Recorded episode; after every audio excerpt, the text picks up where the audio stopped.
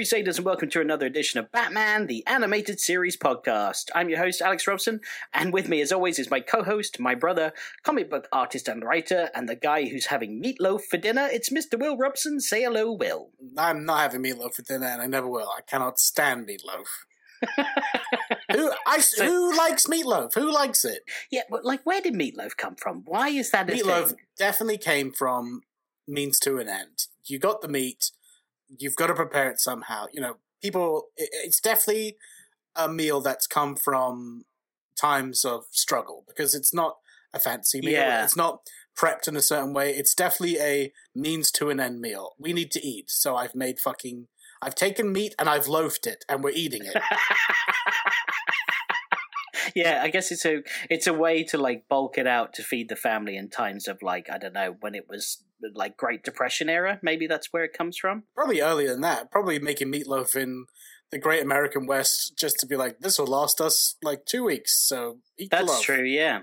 All right, I'm gonna Google this. Where does meatloaf come from? Ah, welcome to Batman the Animated Series podcast, where we find out the origin of meatloaf, not the singer. Not the singer. okay, so meatloaf originates from the late 1800s. okay, so I'm in the. All right, please give me some vindication right now. I love when you when you speak with just pure conjecture, and then you look it up and it's right. You just feel like the smartest motherfucker on planet Earth. Late 1800s. Okay, well done, buddy. So that was like cowboy era, where they were like absolutely. need to make some scrapple or some like you know like the worst parts of the cow. I'm guessing it was probably a cow. You know what I mean? Like what like wipe off the counter type meat where they're like just add a bunch of bread and seasoning and Mhm. like pad that fucker out and bake it. Man, now I want meatloaf. oh, how did that sound advertising to you? I don't know. Like it brings me back to I don't know, like being a kid in America. Meatloaf. I don't remember ever eating meatloaf in America. Oh, oh, our mum made some meatloaf. Oh, I probably hated it. No, I do remember it, and I fucking hated it. The two things I hated, this is being a spoiled little brat, but the two things I hated was the meatloaf, and I was not into, like, the, the pork. You remember, like, they used to do, like, the pork medallions, or, you know what I'm talking Oh about? Oh yeah, pork like pork chops. Wah! Yuck. Fucking weird. I used to just eat all the vegetables instead. All right. Anyway, moving on from that. How is the art life? How is the art life going? Uh, it's going okay. I've my I got my Kickstarter money through, which is nice. So thank you everybody that backed my zombie comic. I appreciate that very much. I know there was a lot of listeners that helped out, and I can't thank you guys enough. So I got the money in, and I've emailed the cover artist for issue three, who's a very famous comic book artist who co-created one of the best zombie stories of all time. And he's getting to work on the cover now, which is pretty Oh, you haven't even to- cool. you haven't told me that yet. no, well, you've been away. That's true. Yeah. Okay. Well, that's amazing. I can't wait to see that. Has uh, he given you any hint of what he might be doing, or is it a total surprise? I gave I gave him a premise of what I wanted because every cover of Outbreaks uh, shows off the Outbreaks Theater and the Maitre Z, the host, which is like the ticket master and you know the the, the zombie. Uh, undeadly but friendly host of, of Outbreaks. So, issue one, we get to see the outside of the Outbreaks Theater, where with all the zombies. Issue two, we saw a bunch of zombies eating uh, human body parts like they were popcorn and candy as they were watching a film. With the Maitre Z up in the uh, what's it called the the real projector room. projector room. Projector room. Uh, so this one, I- I said, "Hey, what if we show the concession stand where he's, you know, scooping out eyeballs instead of popcorn for all the zombies queued up inside of the theater?" Uh, and I also said to him, "If that idea doesn't interest you, then we'll just do something else because I want you to be happy and I want you to have a good time. And if you've got ideas, you throw them my way because I said, as somebody who works for Marvel and DC Comics, I know the best art from me is when I get to draw exactly what I think is cool. So that's what I'm gifting for him to do. So You just Um, get a cover that says "fuck you, fatty," and he's like, "Pay me." I paid over a grand for this, goddamn. Um, so I'm really excited for this cover. Uh, it's going to be freaking awesome. He's coloring it as well, and he's a fantastic colorist. And it's going to be huge. I've already been typing out the issue three Kickstarter, which launches on March. In March, I don't know if it's going to launch March first yet, but sometime in March. And just typing like and cover by the co-creator. Oh, I can't even say on this yet, but just Yeah. like just typing in like his accolades is just like gets me giddy. But besides that, uh, I've had some stickers come in that look really cool. I need to show you some of the merch that's come in because I found this new website. Shout out to stickermule.net or .com. I know a lot of people use their service. Really great quality products from this website. This is not a sponsor. I'm just saying how much I like this website. They have deals on every week. So I got like 50 stickers for like 15 pounds, which is such a good deal. And they're big fucking stickers, you know, they're not like, they're, you know, they're huge. And they're hologra- like shiny holographics. So I'm excited about those. I also got the, the PlayStation 1 logo, but it's the Speech Comics logo, which is my comic book company. Uh, stickers as well in a deal. And an Outbreaks t-shirt, which is just for me. It's not for sale. It's for me. So I'm really excited about that too. So shout out to Sticker Mule. Great products. Um, so besides that, I've been flatting issue two. And if you don't know what flatting is, it's a, a, a comic book making term for kind of like coloring the page, but it's more you're just doing the base colors. You're not doing any shading or anything. You put down the base colors so a proper colorist, who is in our case Cyril Vincent, will come in and add the colors. So that's what I've been doing and just chipping away at it every single day and hoping that I'll hit my deadline of getting it all printed and ready for the new year. Hell yeah, I can't wait to see it. I can't wait to hold it in my hands when issue two's out. I'm looking forward to seeing issue three. And also, you're working on uh, Mobster Mash still, aren't you? That's right. I'm going to be launching next summer a book called Mobster Mash. I actually wrote uh, the breakdown. I need to send it to you actually to see what you think, since you're the editor of all my projects. Not Hell paid, yeah. not paid, but it's, it's paid. still a job. yeah, it's, it's pretty much. Yeah. yeah, so Mobster Mash is really exciting. I just wrote the breakdowns for the first issue, and I, I think it's really fucking cool. I just love this universe. Uh, it's basically taking the old Universal movie monsters like Frankenstein, Dracula, the Mummy, the Creature from the Black Lagoon, and a few other surprises I have in there, Invisible Man, etc. Uh, and what if all those characters were mobsters uh, in a 1950s Tinseltown, aka Hollywood, and they're all in a turf war over who gets to control all the crime in Hollywood. And it's really fucking cool, and I love it. I love it. Yeah, no, I love the premise. I love the idea, the setting, like just the whole feel of that. I can't wait to see some of these characters come to life, some of these gangs Hmm. you're going to be drawing and like what they're going to look like. And the, a lot of the art is going to be heavily influenced by the feel of Batman the Animated Series, just the vibe. You know, the Batman the Animated Series is a perfect example of something looking old uh, and having, you know, especially talking to Alan Burnett. I only see Hitchcock now when I watch Batman the Animated Series. It's crazy. Me too. how- Especially the episode we're reviewing Yes. today. Yes, especially the one today. It's crazy. I never knew that that was an influence, and now I just can't unsee it. So I'm putting all of that into Mobster Mash. I added some cool characters today, like Ichabod Crane, into the book, which I know you always find fun. Ooh, I love Ichabod Crane. He's the rookie detective on the the police squad. All the police guys are like Van Helsing is the commissioner. Ichabod Crane is, is the rookie detective. Ah, like, dude, I can't wait to read your outline. This sounds great. it's fun, buddy. Yeah, it's awesome. And then also, the other thing you haven't really talked about on this podcast, as far as the, what the title is, is you're working on a new Marvel project. Yes. So, uh, Howard the Duck 50th anniversary comes out next month in November of 2023. So, preview of that's been going on. But I am now working on another Marvel comic. That's my day job, drawing for Marvel Comics.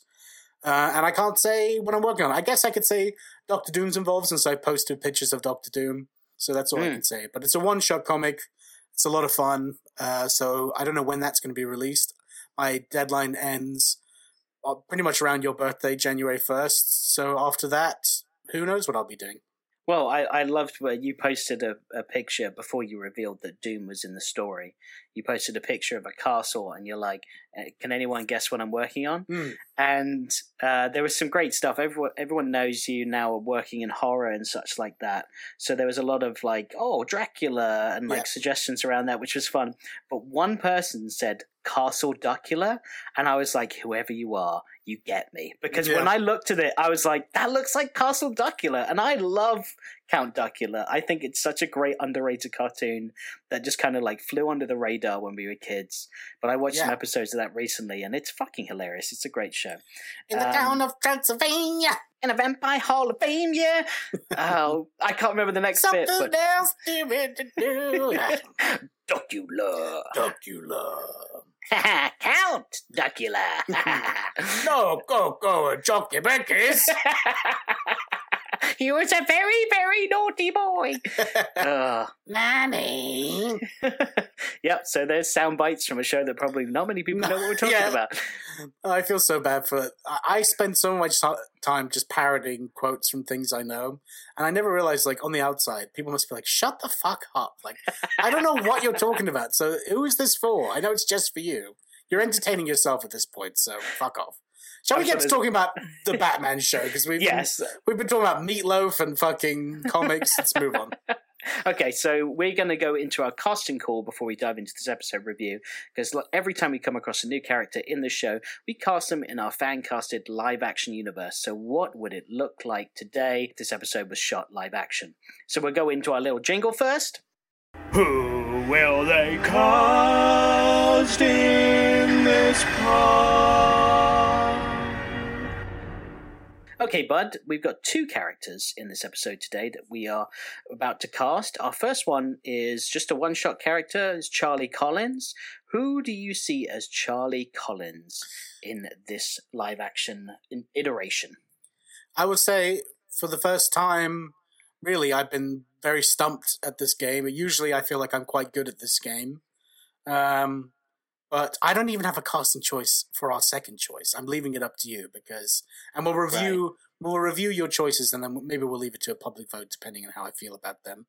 Yeah. But I I think I screwed the pooch on this one. I mean, my casting choice for Charlie, I was just like, okay, he's got to be funny, likable, someone you can root for at the end, and someone that you could see if they accidentally finally were like, that's it, I'm going to stand up for myself, and it's the freaking Joker, they would melt into a puddle. So my choice for Charlie is Patton Oswalt. Oh, that's a really good choice. Oh, I think your choice beats mine. Um, yeah, that's a really good choice. I was watching him and- recently in What We Do in the Shadows, and he played a really good, like, nervous character around Nandor, and I just thought, like, oh yeah, he could definitely pull off the Charlie. Like, I've that's it. I'm sick of all of this, and then He's Yeah, a go- big comic book fan as well. Yeah. He's done voice voice acting work. Not that it matters for our live action, but he's the voice of Remy the Rat in Ratatouille, which is one of my favorite Pixar films. Um, yeah, he's got that that both that like soft, like innocent, like kind of nerdy, well, quiet side. But yeah, I've seen him like in Parks and Rec, like stand up to Leslie Knope hmm, and like do all that stuff. So that's actually a very good choice. My choice, um, I don't think beats yours. I'll be honest. I actually had two. Do you mind if I say? I'm not going to Mhm. tell you which one. My first one, which I think was um, was my second choice, was Jon Favreau. I thought Fabs would have been quite good in the role. I don't think he has that like soft side as much as I think Jon Favreau could like play one of uh, the Tweedledee or Tweedledum, his sidekicks. You know, Yeah, Rocco and something else. I can't Soccer, remember. I don't but, know. Uh, but yeah, that's true. He could have played one of those. And the, my first choice was Kevin James. from, oh uh, God, what the, the the current like? To be fair, the Kevin James meme is very funny. it is I really like the one where they're like, "Hey, who put this Limp Bizkit on?" And then you just cuts to him like with with a backwards red baseball cap and the little chin strap. shrugging.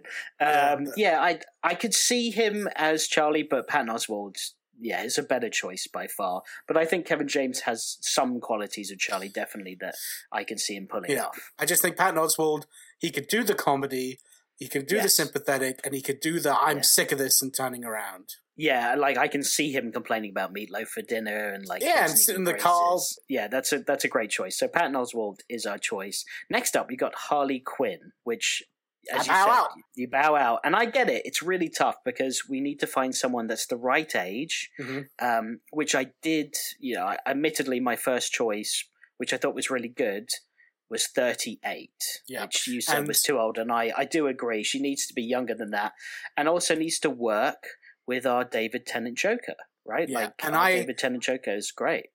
I did have a choice, but she's 40 years old, which is too old for the role. But my Mm. initial idea was Alison Brie, and that's only because if you've ever seen the show Glow, she plays this Mhm. Russian character. The way she like gets super like oh Zoya like and she like acts in this really funny way. I thought she could she'd be a really good Harley Quinn, but she's too old for the role. Yeah, um, and my my too old choice, 38, was Amanda Seyfried, who um, I thought would have been a great Harley. First of all, blonde and like very girl next door, like big eyes. She's in Mamma Mia. That's where you mainly know her from. She's the daughter Oh, okay. of Meryl Streep. She's been She's in some- 38 now? yeah, and Wow. she, she she was in um, what's that show with uh, Bill Paxton, um, Big Love. She was Yes. the daughter in Big Love. Um, but I've seen her in so many horror films, and I've seen her as like both the uh, innocent one. I've seen her as a doctor, which is kind of the psychiatrist side to Harley Quinn. I've seen her act crazy, and she just looks like Harley Quinn, like Mhm. Harleen Quinzel, and I could see her in that makeup and that costume. But as you said, said, I mean, even though she looks young, and I think she's perfect, I guess thirty-eight is is too old. So uh, I scoured a bit, and I came across this actress who I've seen in American Horror Story. I've seen her in this movie called Scream Queens. I've seen her in this film called The Hunt, where it's like rich people hunting like people that they kidnapped. Uh, what's his face? De- Dennis from. I've seen that movie. It's it. very good. Yes, uh, and she's in a bunch of rom coms as well. So I've seen her play crazy, and I've seen her play like loving because you need Are you talking about the main person from that Hunt movie? Uh, her name is Emma Roberts, who um, she was like uh, the young witch in season three of American Horror Story. That's when she like broke out. and Um, became well known. She's in We're the Millers, which is that movie where it's like National Lampoon, oh no, kind of like National Lampoon with Ted Lasso Just show me a in picture. it. I don't think her profile picture does her justice. Bet you don't recognize her from that picture. Nope. No, oh, she's so. I, I, I, she does a really good job of being crazy. I've seen her play many roles where she's crazy and like um, eccentric and just kind of like scary crazy. And I've also seen her in like plenty of romantic comedies where she's affectionate and loving. So she's got both sides to Harley Quinn, right? Which is crazy and affectionate and loving. Like, you say that, but for me, Harley Quinn, above everything else, is funny. Like, that's the number one thing. It's got to be a funny person because Harley is. If Harley Quinn is funnier than the Joker, it's, in my opinion. Like, Mm. all of her lines always hit. And I love when she super plays up like the, the ditziness as well. Um, that well, so I've seen her play some sort of- as well. some young comedian is is it needs to do that role because that's that's yeah. Okay, well, it's hard to um, cast. It is hard to cast. Emma Roberts, she's 28. So, Yeah, that's a good age for it. Why don't you Yeah. uh, put her up on a vote, yes or no, and let the fans decide. yeah, that sounds good. So, go And, to our uh, hey. If you guys have ideas for who you think would be a good Harley Quinn, and remember, it has to fit in the modern day. We've got Miles Teller as Batman, who's I think thirty six, so it has to be younger than that and and fit that universe. So if you got a good Harley Quinn choice and you see our post, then you comment on it and let us know. That's right. Check it out at Batman TAS Pod on all of the socials. All right, bud, shall we review this episode finally? Joker's favor? Let's do Yeah. it.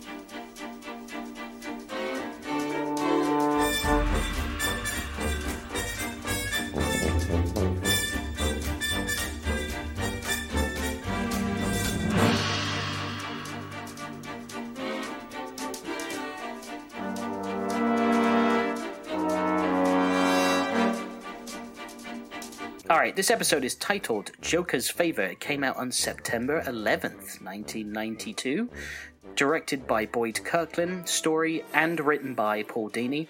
Animation by Dong Yang Animation, featuring Kevin Conroy as Batman and Bruce Wayne, Efrem Zimbalist Jr. as Alfred, Bob Hastings as Commissioner Gordon, Robert Costanzo as Detective Harvey Bullock, Mark Hamill as the Joker, Arlene Sorkin as Harley Quinn, Ed Begley Jr. as Charlie Collins. Some honorable mentions here. Dong Yang Animation produced this episode. They previously animated episodes that we've seen already, which were Nothing to Fear, Two Face Part 2, I've Got Batman in My Basement, The Forgotten, and See No Evil. Writer Paul Dini. We haven't really credited him yet, but we really should, and I thought this would be the right episode to do so. He's been the co writer in a few episodes that we have reviewed, uh, especially Mask of the Phantasm, but uh, and Heart of Ice, actually, now I think about it. But uh, as we haven't credited him, he is obviously so well known for being one of the main producers of this show and many other DCAU um, shows that are to come, including you know Batman Beyond and Justice League and Superman. He worked on the story behind many of the Batman Arkham games. Yeah, the good Uh, ones. The the good ones, as well as countless superhero shows such as Hulk and the Agents of Smash and Ultimate Spider-Man. He was also a co-writer on Lost, and of course, uh, he recently did the collaboration with Alan Burnett on the Batman: The Adventure Continues comic books, which they might still be working on. They might have just finished. We will wait and see, but those have been great as well. So I obviously can't list everything he's worked on, as we'd be here all day. But the dude is a legend, especially in the Batman world. I think you would agree yeah. there. Oh yeah, he's one of my favorite comic book writers of all time. Absolutely. Then we've got director Boyd Kirkland. He's cr- previously been credited uh, in our episode review of Nothing to Fear, so go back and listen to that if you haven't yet already. And now we got acting creds. We got Ed Begley Jr. or Ed Begley Jr. He's Charlie Collins. Now we've credited Ed Begley Jr. recently on this podcast because he played Germs in the Feet of Clay episodes. Oh. Uh, the germaphobe. But as a reminder, he's also a doctor on Curb Your Enthusiasm. He's the one that like wouldn't help the patient on the plane having the heart attack, where he's like, "Do you want to hmm. land in some shithole in Texas and like miss our flight?" Like, no, you don't want to do that. He's Erin's biological dad in The Office. That's the uh, other one that you know him from. He's also Jerry in Modern Family. He's Robert in Pineapple Express, and he's the hotel manager in Best in Show, the movie about the dogs, the competition. Yeah, um, so funny guy. I, I, he is a funny guy and got a lot of range. Like I couldn't tell that it was him being Charlie Collins as much as I couldn't tell it was him being Germs. You know, he's got a very good range with his voice mm. and making him sound totally different. Then we got Arlene Sorkin. Obviously, this is her first appearance in this show, and the first appearance of Harley Quinn. She's responsible for the co creation of Harley Quinn and gave the character a voice and a personality. She also played the character Calliope, C A L L I O P E. I didn't know how to pronounce this. Calliope? Calliope? Um, Calliope. Calliope Jones in Days of Our Lives. It's probably Calliope also, Jones. Sounds better, right? Calliope Jones, yeah. Uh, and also, she played Rachel in Frasier the show Frasier, and she also, of course, sadly passed away just this year at the age of 67. All right, some utility belt of fun facts here about this episode. And if I don't say it, people might roast me in the comments. This episode marks the first appearance of Harley Quinn in the world of DC Comics. Everybody knows that. The character has since become a household name. She's got her own comic book series, video games, movies, TV shows, just about any type of merchandise you can imagine. Harley Quinn is a big character, but this is the first time she ever showed up. Then we got Paul Dini, who was inspired to cast Arlene Sorkin for the role after seeing her performance as Harley Quinn in the show Days of Our Lives. So she even played a character named Harlequin oh, in that show. Interesting. As well as Paul Dini went to university with her, so there was another tie. And apparently, they became like the best of friends when they were started working on Batman together and would like carpool a lot. Um, yeah, they really created an amazing character, an amazing friendship. So I think that's really that's cool. fun. I was recently I just watched uh, Little Shop of Horrors for the first time, and there's a character in that that I was like, this lady is like Harley Quinn, just the like the main lady in it, the way she speaks and acts. And she's funny and she's ditzy, and it's just I was like, if you want to see a 1980s potential like Harley Quinn. Harley Quinn. Watch that movie. that sounds fun. Originally, the script called for the Joker to appear in drag when popping out of the cake, which I think is well, quite great. funny.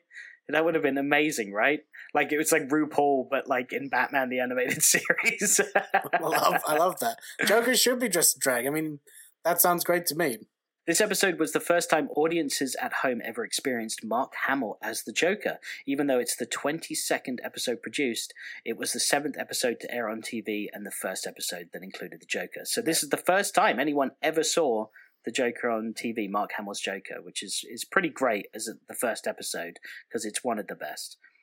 Uh, Charlie Collins' driver's license says he lives in Gotham Estates, New York.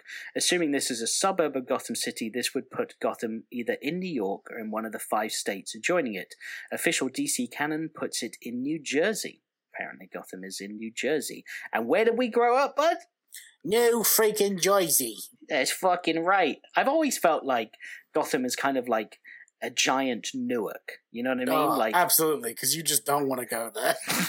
and if you go there, some criminal is going to fuck you up. yeah, exactly. I had to go to Newark to get my green card renewed, and it was fucking frightening. Newark in the nineties, not a fun time. well, that's Batman for you. That's what he's protecting. Fat little redheaded kid just right for the plucking. I also Bat- I, Batman doesn't even save you. He's like, not worth it. I also my other experience with Newark is I I used to be a delivery driver for a wine and liquor store, and I had to deliver cases upon cases of Corona beer for this party. And I had to use a map, and I just fucking got lost. And I ended up, you know, this. I was supposed to do a delivery that was like twenty minutes away. I ended up driving over the fucking George Washington Bridge and having to drive back over it because I took a wrong mm. turn. And I ended up in Newark, and I like pulled over in Newark with this car full of beer and the windows you could see everything you know they were corona was at the windows. And i was just like i pulled over just to be like what the fuck am i doing? Where am i? And i just saw all these people starting to come out and look at me from their houses and shit. And i was like oh my god i am the biggest i've just pulled in. Like this guy who's lost clearly lost with a car full of booze. Like i'm gonna get robbed. I need to go. So i just drove off immediately after that Next up, we got Harley's line about beauty school may suggest that her origins as a psychiatrist may not have been cemented at the time, yeah which is probably true. Charlie's physical appearance is also based on that of the show's producer and friend of this podcast, Alan Burnett, as we've heard previously. If you haven't listened to that episode, go back. Alan has been on our show twice now and gave us loads of cool facts and behind the scenes information. Then we got Harley's disguise as a chauffeur would later be used for Mercy Graves' design, who is Lex Luthor's assistant bodyguard in Superman the Animated Series. not gonna lie i find that look kind of hot Do you? Oh, interesting. Oh, okay. That's cool. I mean, I, I into it I also um, remembered that the Batman Superman movie, World's Finest, um, Harley Quinn dresses up as Mercy Graves to fool Lex Luthor, so she's back in that same getup. That's so it's fun. kind of like full circle there. Uh, and during the pan of Springdale, Ohio, where obviously um, that's where Charlie has relocated with his family, we see background characters including Sherman Grant and Roberta from I've Got Batman in My Basement. They're both, the kids are both there. One's riding a motorcycle, the other one's like, playing with a frisbee. So I guess they located to Ohio as well. yeah, first it was Batman in the basement, then it was several dead bodies, so we had to get out of there. and then we've got one of Joker's henchmen can be seen reading a Tiny Toons book, which was a credit Yeah. to many of the writers of the show who also worked on Tiny Toons for Warner Brothers. Yeah, like Paul Dini. we Paul Dini, exactly. Then we got the Peregrinators Club, where Gordon's award dinner is being hosted, is the same place that Poison Ivy and Harley Quinn rob in the episode Harley and Ivy. So I thought Fun. that was cool. They go back there. This episode is one of the few instances in the entire DCAU when Batman laughs, and it is the only time he laughs from genuine amusement. Hmm. Batman later laughs sarcastically in Mad Love in order to provoke Harley Quinn. Then, in a scene from Batman Beyond, Return of the Joker movie, Terry McGinnis storms the Batcave to find a nearly dead Bruce Wayne laughing from being attacked by Joker's gas. So, yeah, it is the only time you ever hear Batman laugh from like genuine amusement, which I think is a very funny laugh, like the ha ha ha. Oh, like that's great. that tickled me. Yeah. Um, I'm not usually tickled, but that one got me. not too much though, just a ha ha ha. But that's it. That's all you get from me. Yeah, that's all you get from me, Charlie. And then finally, Paul Dini's original premise of this episode didn't include any dialogue from the Joker and involved a more cat and mouse game with him stalking Charlie Collins. I think that sounds kind of cool. I'm glad Well, that it obviously didn't end up being made, but Hmm. imagine just, you know, the beginning where he's like, he sees Joker in the rearview mirror. Yeah. That's the whole episode of him just stalking Charlie the whole time. Like, that's pretty creepy. Yeah, I mean, again, my it's my great white shark theory with the Joker. That's it. Really stems from this episode. I love seeing him like when he first sees him in, in the the reflection. Uh, it's so good, and there's so much good animation in this as well. Like, so th- let's just go with the, that opening scene. It's what a great scene of of police going by. The guy's had a really bad day. Batman cuts him off, and he's like, "Oh, you know, of course that guy's not going to pull over for Charlie or whatever." Uh, but in my head, I was like, "Mate, pull over. Fucking Batman is doing his job. Like, get the fuck out. I don't care if you had a bad day. Like, move, bitch." yeah, yeah. There's important things going on. You Yeah. got to get out of the way. Yeah. I also just love that, like, you don't need to see the story there. You just know that Joker's on the loose, who's apparently going to be on lo- the loose for two years as well. Well, um, he may have been caught a bunch of times and then put back. Because no, actually, he does say I arranged early parole to line up with uh, Gordon's testimonial, like or ceremony Okay. thing. So he must have been put in jail a few times in that two years. Now, do you think in that beginning scene, do you think they were chasing the Joker and he snuck away, or do you think Batman was just doing something else and the Joker just happened to be on the motorway at the same time? So I have a I have a theory. I think that they were chasing him, and I think what he did was because we see him driving this old station wagon with a bunch of luggage on the roof. It looks Yeah. like the Griswold's car in like Yeah. the vacation movies, right? So I think what he did was he was in another car that they obviously like tagged and they were like, that's what the Joker's driving. And he pulled over and he found some poor family vacationing in Gotham and he probably gassed and killed them all, stuffed them in the boot, and then was driving their car. And he, he just looked like, you know, it looked like a family station wagon. Mhm. No one's going to suspect it. That's what I think the Joker did. And that's how Very he plausible. them. Yeah. But I mean, this is the one thing that it's kind of after the Dark Knight came out that we all started enjoying the mystery of the Joker.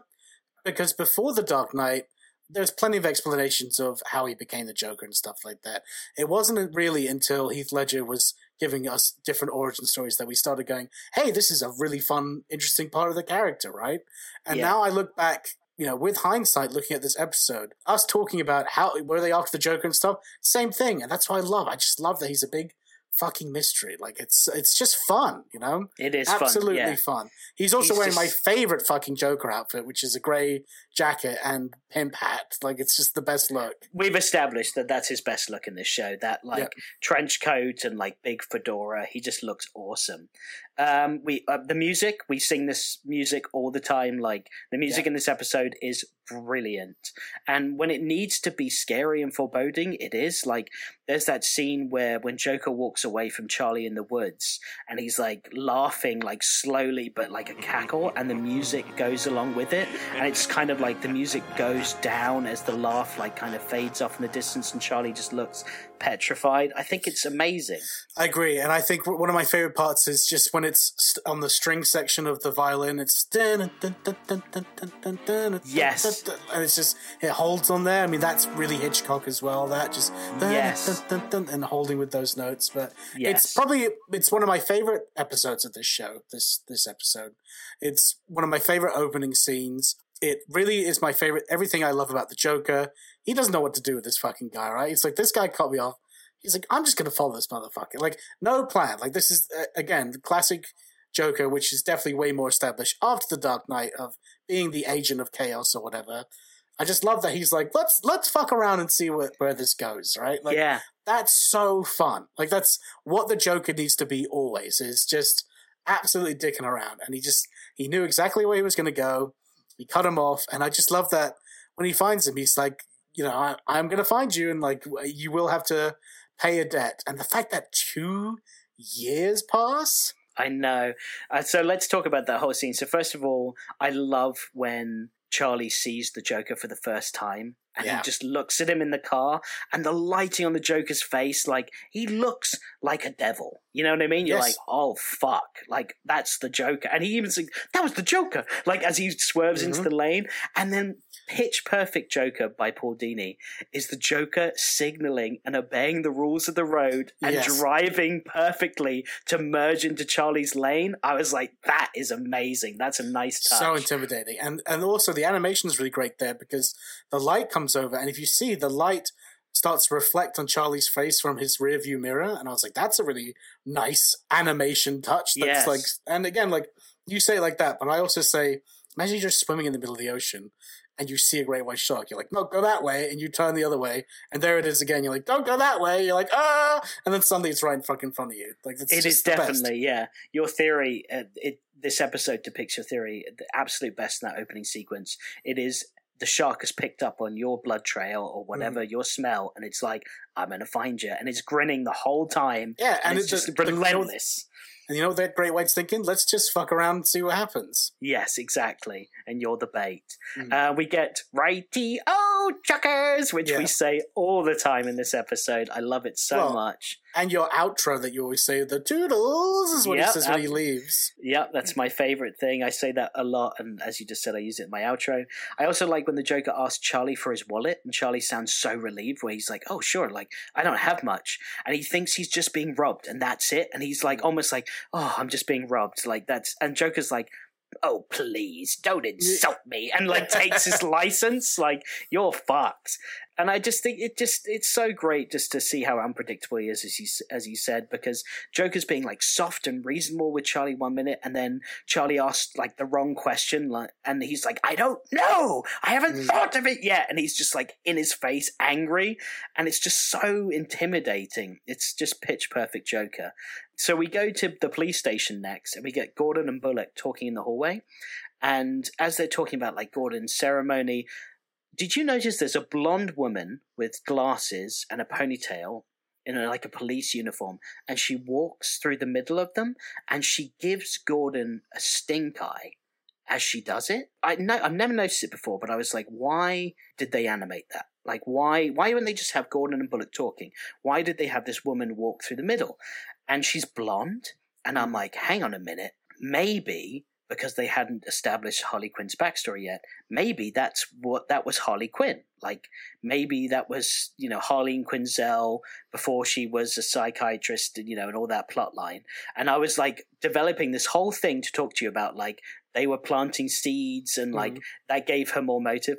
But then when we cut to the fucking celebration, she's sitting mm-hmm. there at the head table and she's the what she's been gassed, and I was like, ah, there goes my fucking theory. Yeah, she's just a cop, bud. Yeah, she's just a cop, but it was really weird. Have we said on this show yet that James Gandolfini would have been the best Bullock ever? No, we haven't. Right? You're so right. Just like just way he acts, like, hey, doll, like all that stuff. Like you could see him being yeah. an absolute perv. Yeah, you can. You're so right with that. Where he's just like baby doll entertainment. Yeah, exactly. Yeah. yeah. Oh, the freaking bed. Uh, don't care about the freaking bed. Got it. and stuffing his face with all the hors d'oeuvres and like breathing heavily. ah, I got good gabagool at this uh, the, the police thing. It's real good. I like Gordon asking Batman if he knows anywhere he can rent a tux, and then looks up and Batman's gone. Like that's classic, you know. Like Batman's like Gordon. Rent? I don't rent a tux, good sir. no, I don't know a place to rent a tux. How does he know when to leave the conversation? Because he's just talking with with Gordon, and then he just disappears. Or better yet, what if Gordon uses that quiet time to make himself feel better? Like he knows Batman's gone, like he sees him leave out the corner of his eye, and he's like, "Don't say anything right now, Batman. If you think my mustache makes me look ten years younger." And then Batman's gone, and he's just like, ah, "I knew it." his, his head pops back in the window. It makes you look ten years old. You don't get it. My shtick is I leave, but I hide next to the window just in case I miss any important information. then I leave. So I don't know why I do it. It's it's entertainment uh, for me. I, I don't know where to rent the tux because I'm not a peasant. Have a good day. Have you seen the bat plane? You think I'm fucking living in the slums? Uh, Bruce Wayne, baby. Bruce Wayne. My fucking butler doesn't rent a tux, baby. He lives 24 7 in tuxes. He sleeps in one. it's one of those like drawn on tuxes on like a t-shirt and shorts. His pajama tux. Yeah. Oh, Good night, sir. So, what did you think of the first appearance of Harley uh, and her first scene with the Joker in this episode? Just the best. She's the the best. She's great in this episode. Really funny. Just such an iconic, unique voice. Just and such a presence in the show. Yeah, she really is. She she comes out swinging immediately. Like you notice her when you first see her, and even if I didn't know how big Harley Quinn was going to be, like I can remember as a kid, like Harley was just a, a presence on screen when I was mm. watching it, and it still is. Um, and she's obviously like she's still finding her voice and the character. This is her first time ever being this character, her voice isn't as squeaky as it sometimes is. I noticed, and like she's less enthused with the Joker. Like she doesn't seem like she's madly in love with him. She seems more like she's interested in him, and she's kind of a paid henchwoman, like kind of like Batman sixty six. You know what I mean? Mm-hmm. Like they got a stick and they're going along with it, and they're obviously henchmen that are being paid. But overall, like she still is Harley. She creates a character right there in the first minute. I know, and she's only in her iconic outfit for like the first like minute of yeah. the show. I mean, is it established that they're even a couple at that point, or is, is she literally just a henchwoman in this scenario? She's just a henchwoman. I mean, if we're going by canon, she is already in love with him because she obviously freed him. From yeah, I'm talking about in terms of writing and stuff. But like as writing, yeah, she, she she's just she is just a paid like henchwoman because she even says like beauty school sounds good right now. I think Yeah. she obviously made some bad decisions and, and chose to be the Joker. But I do love Joker calling Charlie whilst getting a haircut. Again, it's like such a cool little thing that Paul Dini brings to this. Such a nice touch. Leave the sideburns. Yeah, that's just great. Whilst he's telling Charlie that like he never lost track of him, like it's such a scary phone call, but he's like getting a haircut. You know, it's so casual for him. Now, I do have a, a, a strange problem with this scene is that the Joker calls up Charlie on the phone, who's now living states away in Ohio. In ter- Yes. If Gotham is N- New Jersey, then that's a long drive or a flight. And in fact, he says, You need to be on the next flight out to Gotham. Yeah. But when he says that, his two henchmen drive by in a car outside of Charlie's place. So I'm like, did they fly there and rent a car to drive around to that spot? Or did you make them drive all the way to Ohio? And like, when he gets on the plane, are you guys going to get on the plane as well? You know what? You could have done the courtesy of driving Charlie to the airport. Also, how does he know that tho- those are the Joker's goons? They don't drive by and like give a hand gesture like a gun or like I'm going to Well- kill your family. They just drive by and they just look at the house and keep on driving. And I'm like, those could have been anyone. Well, that's the thing by. is they're, they're not supposed to show that they know he's there. I think that was more Joker being like, if he, if he says no to this, then kill his whole fucking family and him. Right? That's the reason they're there. Right. Okay. I So I thought don't think they like, want to I thought like joke. I thought Joker timed it perfectly, where he's like, when I tell him like, don't think about running again. That's when like Rocco and Henshaw come in, and he's like, okay, now drive, drive, drive, and they just drive by slowly, and he's like, perfect, you did it. Yeah, I think uh, I think that whole scene is fun. Again, like it answers questions that you might have even as a kid. Like they could have easily been like, Charlie goes to Gotham, but he gives Charlie no choice but to go to Gotham, right? Like Mhm. there's there's no out for him. He can't run anymore. I think that's great. And I love the Joker's reaction when he sees Charlie again for the first time, like he's an old friend. And he says like lost a little weight and lost a little hair too. And I'm like, he looks the exact same, mate. he ain't lost weight, you know it. And he ain't lost hair. It's the same like little quiff he's got going on. I'm going to say Um, that t- to you the next time I see you. Oh, thanks. Lost a little hair, lost a little weight, and a little hair too. Oh no! Now I'm going to anticipate it, and I'm going to be like, But you're oh, like- You're going to hit with a double weight because you're like, I have lost weight. Ah, my hair. So yeah, as I said earlier, Bullock is stuffing his face with hors d'oeuvres, and Mon- Montoya looks really annoyed with him the whole time that they're there. And I Mhm. wondered, is she his date for this shindig? No, I don't think so. I think she just doesn't enjoy his presence being there. Maybe she was forced to sit at his table or something like that. She'd be invited to it as well. That's true. She would, wouldn't she? Yeah, she yeah, would. be she's a police officer. And what is this place that they're this like Peregrine Club or whatever? It's got a banquet room, a hall of inventions, Egyptian statues, medieval jousting weapons, and an Aztec temple with poison tipped darts. Like, what is this fucking It's- place? this is the part of the Batman the Animated Series that I cannot stand. Is when they go into a room, they're suddenly like, "We're fighting with planets," and and oh, careful for the careful the, the room with with darts, and like that's like, what? What if a janitor went in there, right, not paying any attention? It's his first day. He's hoovering around. He's dusting. He gets shot with a poison dart, falls. Lands in the middle of that circle and then is suddenly stabbed to death. Would they be like, what, you didn't know that we had a replica temple all the way down to the poison darts? Come on. That's like our shtick. So, what do you think of Charlie getting Batman's attention by hanging the old, like, bat shaped plane in the window? Uh, a bit of a stretch. yeah, it's a bit far. Just a bit of a, even, even Charlie himself's like, that will never work, right? Like, uh, no way. There's no light even coming from the window. It's just, I can't believe it worked. I mean, obviously Bruce is there and it was such a stroke of luck, but how many times has Batman been fooled by that? Like, it's Halloween and a kid hangs a fake bat in the window and he comes crashing through and he's like, what's wrong? And the kid's like, what, what are you doing? He's like, you called me. Is it the Joker? Two-Face, it's a bat in the window. That's my signal, baby. Like, I'm, I'm here to answer. Or like, there's some other, there's another kid's birthday party going on. There's like a bat pinata, and he just hops in and he smashes it.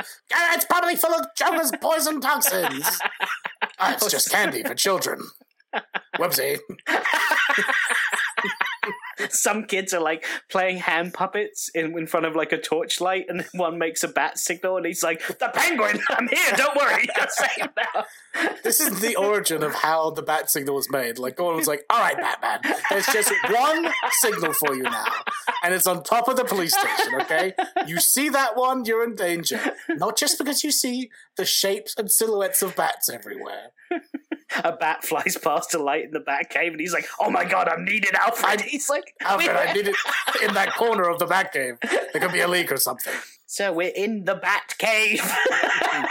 I'm seeing signals everywhere, Alfred. Oh my, there's so much danger down here. I'm so needed here. uh, speak of, speaking of like branding and signals and stuff, I love a branded Joker bomb. I think it looks yeah. so good. I love it. Like his face on a stick of dynamite, his countdown is in the eyes. I think that's a real nice touch. It would be like something like uh, like memorabilia I would want to own. You know what I mean? Like a Joker yeah. bomb. It looks classic. Batman disposing of that bomb too by shooting out the window. I thought that was pretty cool with the grapnel gun, shooting it out up the top of the window. That yeah, was quick thinking. Wrapping it up as quick as the Dickens. Yeah, he did wrap it up really quick, didn't he? That was sped up. And then the scene where Batman takes out Joker's thugs and captures Harley Quinn, that's also very Batman 66. Like, I was expecting, like, bam, pow, and wham on the screen, like when he's fighting them in the museum with the artifacts. That just felt very, it felt very dated. Yeah, absolutely. I also thought the scene when he the cops are frozen and he puts bombs in them felt very Batman Returns to me as well. Like uh, there was the vibe of the Burton universe was in that scene for me, especially yeah, you're Quinn, right. Like, walking away as well. Yeah, that felt like some Tim Burton mixed with some Batman '66, which I guess kind of what the show, you know, sometimes does. Yeah, when it's finding its footing. And then the museum sequence continues, and it does include my love that Batman moment for this episode. There was a few. There was a runner up where, like, when he jumps in through the ceiling of the the club, he's in sh- like silhouette shadow yeah. and his eyes looking down. I thought he looked really cool, but my favorite is when Joker thinks he's killed him with the trick floor, and there's the shot from below. You see the spiky yeah. floor, and you see Joker's shadowy head like check to see if he's got him, and then you just see Batman's eyes appear underneath the trap floor. You know he's holding on. You're like, that looks so cool. I agree, but there was also another one that I liked as well, where it was full silhouette of Batman, and he chucks his cape out to like move like the dirt away from him or something like that. It happens later on in the episode. I, I, that was my Batman moment. Yeah, that's actually that's a good one too. Yeah, I did I did like the look of that. Um, yeah, some really good animation as you said, and Batman does always look cool in silhouette. So yeah. he's got some great silhouettes in this one. What did you think of Charlie confronting Joker in the alleyway? It's a fantastic scene. It's just brilliant. It's it's the the guy that you know his whole speech about Joker killed in an alleyway by like a nobody, like the, and the delivery of like kind of funny when you think about it. Like I yes. love that so much, and he's just uh, like basically gone off the lines. And one of the funniest Mark Hamill moments happens where I can't remember exactly how the line leads up to it, but it's like, you know, I think you've been dealing too much with Batman. and he calls out for Batman. It's the so Joker good. calling out for Batman's help is just funny. It is. It's beautifully done. If you're the fucking Joker and you're like, this guy's fucking crazy, then like, you know, yes. shit's about to go down. Yeah, and it's beautiful because like he's been pushing Charlie around this whole episode, making him scared for two years, and he finally pushed him into a corner, and Charlie's like, "Now I'm just as crazy as you." You know what I mean? Like yeah, I'm, I'm just, I, I'm nothing to lose. I'm, I'm I'm nuts, and that's what's scary to the Joker because he likes to have leverage, and there's no leverage over Charlie in that moment. And so the, way episode, he says like, "No, fight to the death with the Dark Knight," like all that stuff. Like, yes, great. Like I was like, damn, Charlie like knows a lot about Joker's ambitions and future references as well. Yeah. That was definitely a shout out to like Dark Knight Returns. Yes, yeah, you're right. Yeah, that was uh, it was just such a great way to end this episode. Brought everything full circle, and of course, even more full circle is like Batman walking away with Charlie after he tricked him with a fake bomb. I thought that was a nice touch. And then Charlie looks forward to going home and eating meatloaf for dinner. He's yeah, like, even that sounds good. Joker hiding behind Batman's cape is just it's very funny. Yeah, it is. It's it's it's a great episode. Is it still like one of your favorites on a rewatch? Yeah, I, I love this episode. I think it's a lot of fun. Um, but we have to. What else? What is in our top three? Well, I was going to say because we're going to have to do our, our top three now. We've got um, we've got On Leather Wings, Two Face Part One, and uh, Feet of Clay Part Two. Those are our three that are in there. Heart of Ice is like a, in the top five. I Um, I would replace this with Feet of Clay. To be honest, this is just a super fun episode. It is, yeah. So you want to keep Two Face Part One on Leather Wings and drop Feet of Clay down and put this one as third. I do, yes, as third. Okay, yeah, Only I'll- because those I'll other join you on two are that one. just super well made stuff.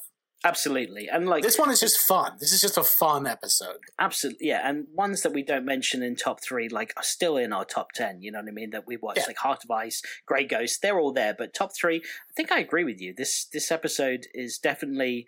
I finally see Mark Hamill's Joker. Like, it's no wonder Yeah. this is the first one ever aired where you see him be his Joker because he is so good. As you said, he's unpredictable. He's funny. He's scary.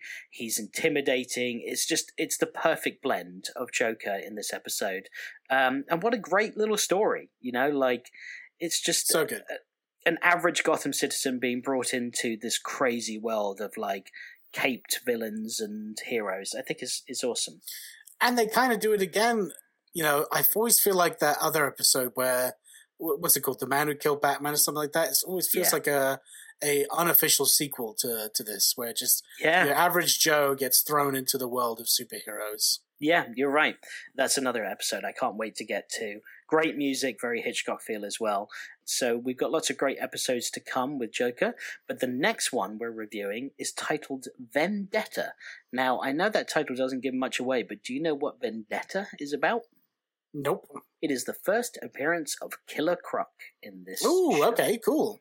And I thought we're going to be just past Halloween after that, so it'll be around the spooky season that we review that. And Killer Croc's a spooky character. I think that's he's a monster, isn't he? So that I works. drew Batman fighting Killer Croc when I worked on Batman Urban Legends, which was my first ever time drawing Batman for DC. That's right, you did. Yeah, I'm looking forward to that. I really like Killer Croc in this show, so And we I got that must to say- look forward to. I drew a pretty fucking awesome Killer Croc. You did. It was very animated series, a bit of Jim Lee, and like a Capullo kind of mix there with your. uh, Yep. That's what I was going for. Nailed it. Uh, yeah, I love that. If you, what's the name of that book? Is it Urban Legends issue number what? I don't. I, I never remember the issues that I worked on. It's like seventeen or eighteen, but it's Batman Urban hang on, Legends. hang on. I got it right next to me actually in the Oh, really? box. Yeah, because I'm moving my comics around. Hold on one second. Hang on, I'm gonna find it. I'm gonna say it's issue seventeen, maybe eighteen. I can hear you. Can you hear me? I can hear you. Okay, because I got my headphones on. Ah, shit. I thought it was right on top, but I don't know if I, I forgot it. Oh, look, outbreaks. Oh, here it is. Thanks. What, do- what number do you think it is? I think it's seventeen. Add two to that. It's issue 19. Ah, So close. Yeah, if you guys haven't checked it out yet, he did Batman Urban Legends for DC Comics, issue 19. It's a bunch of different stories, but you're like the second or third story in, and it's a great Killer Croc involved story with a, I guess, a, a sort of serial killer. Uh, yeah, but he's killing reptiles. Yeah, I didn't want to give the game away, but yeah, there's a serial killer of reptiles going around, and got a really and Killer like Croc doesn't like that very much. no, and it, you know what? It's got also a very psycho Hitchcock vibe to it. That Hmm. story. It does. I really like it. Yeah. Yeah. So go check that shit out. All right, bud. Are you ready to play our first game, which is Riddle Me This, Willie Am? I am. I, Willie, I am? Really, I am. Focus! Focus! Focus! But you'll still have to answer the riddle. I can't believe his luck. Oh, darn. Now there's a riddle for you. A lucky guess, that's all. Now, now, no sore losers. This is a game I play with my brother where I ask him three questions on the episode we just watched to make sure he was paying attention. Feel free to play along at home or in your car or wherever you are. Question one Name one thing that Charlie lists and complains about when talking about his day while stuck in traffic. He didn't get his promotion. Yep. He does not like his wife's meatloaf. Yeah, there's one more. Um, It was before the meatloaf. He, he's upset that Batman cut him off. No, he didn't complain about that, although he is upset. I mean, I only said name one, so you got it right. The one I was looking for is his kid needs braces. That's it. It's kid these braces, yeah. Question two How many years go by until Joker calls Charlie to cash in his favor? Two, one and two. One and two, correct. Two is the answer that I was looking for. And question three What item on the table does the paralyzing gas release from at the ceremony? Oh, the champagne bottle. Oh, that's a good guess. That actually would have been cooler than the actual answer, like if the champagne bottles all popped with gas. Ah, you're a writer. Um, it's the answer I was looking for. Do you want to take another guess before I give you the answer? What do you open at a table? A champagne bottle you open at a table. Well, it, it's nothing that opens, it just shoots out a bit. Candles? Yes, candles is the correct answer. It came out with all the candlesticks. All right, and a bonus, just in case I thought maybe if you want some extra points across the board here. What did Charlie change his first name to when he moved to Ohio? Oh, fuck. Bob? Oh, that's so close. It's a three letter name and it begins with a D. Dan? Oh, I'm going to have to say that is incorrect. The answer is Don, as in Don Wallace is his full Well, Don name. Draper. All right. Yep, uh, very good guess. Can you name the state he moved to? Ohio, right? Yeah, that is correct. Ohio. I think I said that in my question, but just in case, Springdale, Ohio is where he moves to. All right, buddy. I mean, you got them. The bonus was just extra, but you got them all right, so that's pretty great. Shows how much you love this episode and paid more attention to it than normal. Yeah, what did you say? I don't usually pay attention. No, not all the time. Uh, Especially that time when you told me recently, you're like, one time we reviewed an episode of Spider Man on Spider Man the Animated Series podcast, and I didn't even watch that fucker, and I coasted through that review. I was like, ah, I've seen it before. It was it was a big one. I was like, ah, I know the cliff notes. All right, You're like, next what, and what did you think of that scene? I'm like, how does it start again? And you're like, oh, it's this, this, this. I'm like, yeah, that's the part I liked about it. I wish I knew what episode that was so I could like go back and listen and be like, there it is, he's lying right now. No idea. All right, it's our next category of the day, which is Ace the Bat Sound.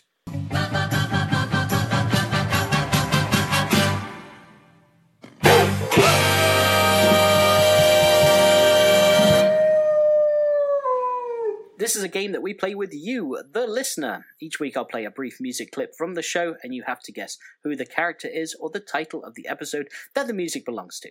The answer to each clip will be revealed in the following episode. So last week we had this music clip.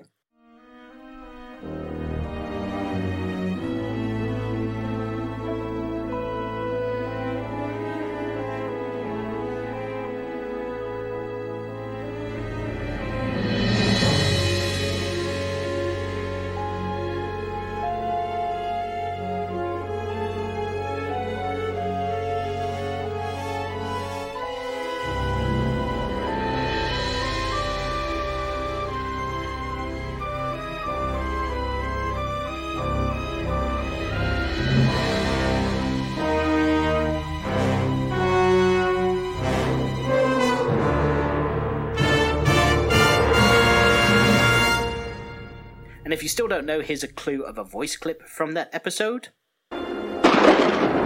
Perhaps the loss of your parents?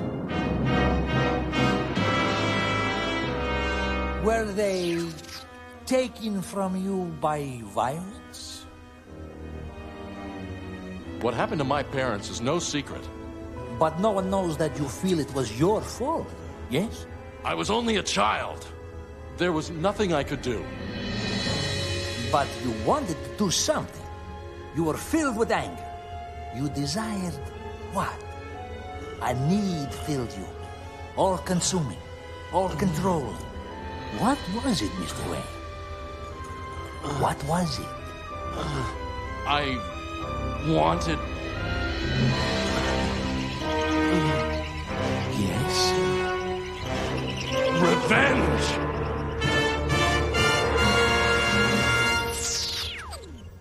All right, is a character that's balder than Charlie Collins, balder than me, even though you compared me to him on the last time that we were on this podcast together. It is Hugo Strange from the episode The Strange Secret of Bruce Wayne. Chuckling over there, you son of a bitch. Look, I'm fatter than you. I can have something to make fun of you for. you know how Hugo Strange can see people's like deepest, darkest thoughts? It's just me. It's just me losing my hair, like Well, gaining what was that? weight. That was that dream you had where you met all the different versions of you. There was Oh like the buff God. you, like the skinny you, and then there was there was super fat bald version of you in the corner that you said, "I I just can't talk to that guy. Like, I'm, I, I'm not even gonna approach him to talk to him because he was obviously your biggest fear in the corner." he looks so alone, and no, none of me, like all of the me's, didn't want to talk to him. They just let him like sit in the corner, eating alone as some bald fat guy that was like wearing clothes that were too tight for him. That was another thing. His That's t-shirt was now. so tight. Sound like Hey. you in Croatia. God damn it! I'm turning into that me. yeah, no, no, the other bees are gonna talk to me. Oh, I forgot about that dream. That's quite creative. My my dreams sometimes they come up with some good stuff. Wow, it's like you're the only person that's ever had an interesting dream before.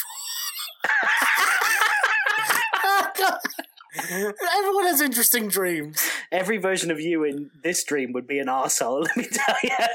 Your partner was in my dream the other night. Why? Not a sexual dream, for Christ's More sake. information quick. More information quick. I, I was in my bedroom and there was Lady Gaga came on for some reason. It was like a new thing. And then your girlfriend, like a lawn dart, was thrown into the room and like skid face first across the floor. and, and it's just really funny, because like hmm. like she had purposely like jumped like a lawn dart to skid across the floor because in the room I was in, somebody was talking about Lady Gaga. Did someone say Lady Gaga? I mean, she's not that crazy about Lady Gaga, but yeah, I mean, if she comes up in combo, she'll probably perk up and start listening. It's only when you start talking about like Batman or something like that, she's like slowly tuning out. We played this game on holiday, I forgot to tell you, which was like the 20 questions game. Mm-hmm. And my choice was, Love that game, by the way. Always up for playing yeah, the 20 game. question game. Yeah. I think it's great. we were floating around in the in our pool and we were in our personal pool for our room and we were just like chatting shit and then we just played the game. So i chose batman and i was like this is going to be an easy win for her because my choice before was steve carell and she was like is it a male? Yes. Is he alive? Yes. Is he an actor? Yes. Is he in a show that we watch? Yes. She's like is it steve carell? I was like fuck me that was like five guesses or whatever. So I I was like, she's a fascinating game because people pretty much all the time always get at least in twenty who you're thinking of, and, it, and you- Yeah. and like I chose Senacious Crumb once, and somebody got it. I was like, "What? How did you that's get Senacious weird. Crumb?" That's insane. So I chose Batman. And I was like, she's going to guess this immediately. Mm. She didn't. She lost. And when it got to the last, she finally like asked um, if it was a superhero on like question 18. And I was like, yes, now you've got two guesses. Mhm. And she's like, is it Spider Man? I'm like, no. So I'm like, question 20, here we go. Like, she's going to guess Mhm. Batman. And she's like, Superman? And I'm like, I do what? you bat? I was like, do you And I know? and I left her on holiday, and I haven't seen her since. She's like, it was Batman. As I'm like walking out Yeah. the room. bit, of, an oversight when you fucking spend your time editing and uploading all these videos about Batman. you're, you're talking about starting your own Batman collection and all this stuff. Which and she likes all the videos that I post. She always is like supportive of that stuff. But yeah, that character, I guess, just slipped her mind. Um, anyway, we're playing this musical game. Here's the musical clip for next week's episode.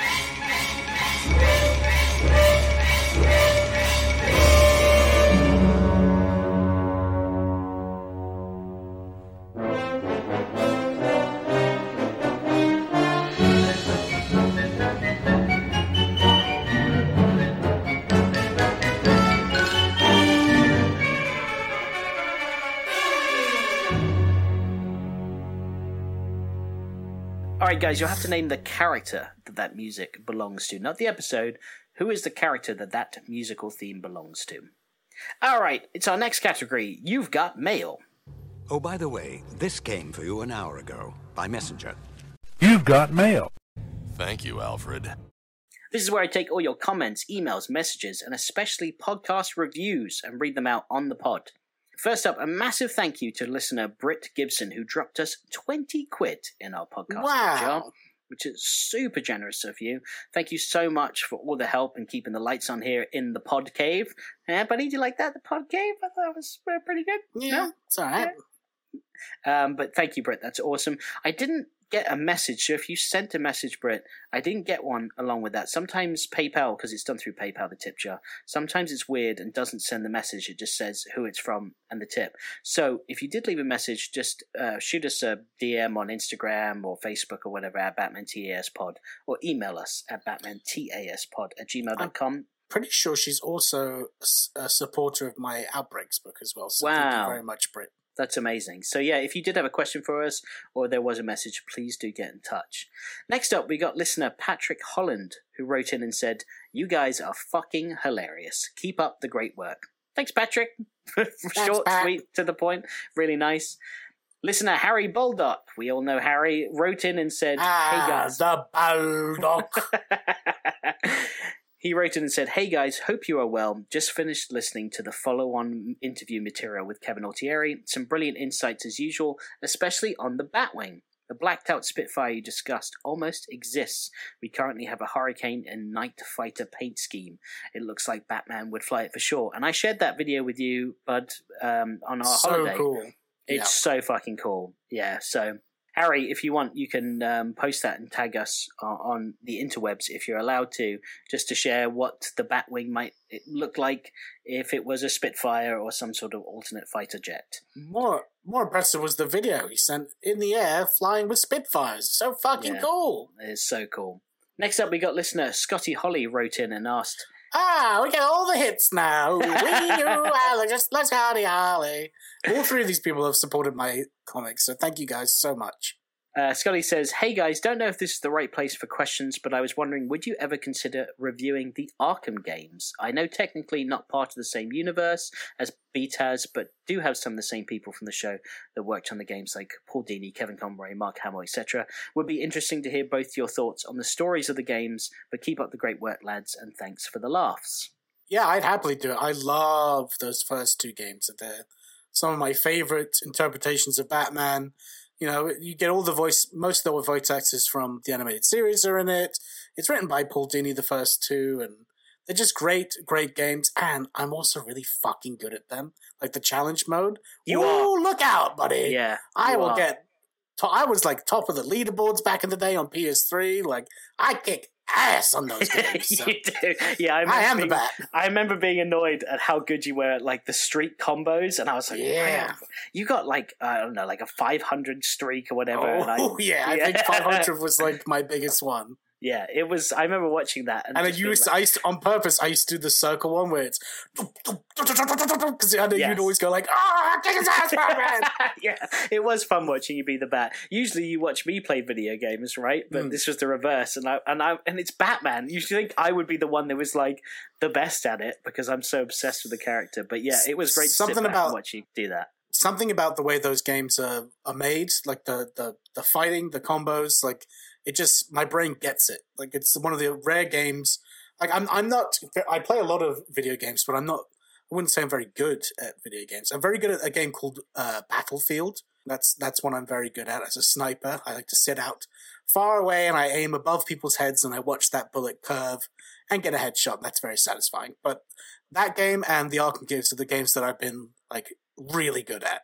Everything everything else I'm very mediocre. Yeah, uh, well, if you want to play that for content, I think what we could do is because you have the ability to play these games, you know, you have a great system set up over there for your game consoles, and we could screen record it and we could post it on YouTube.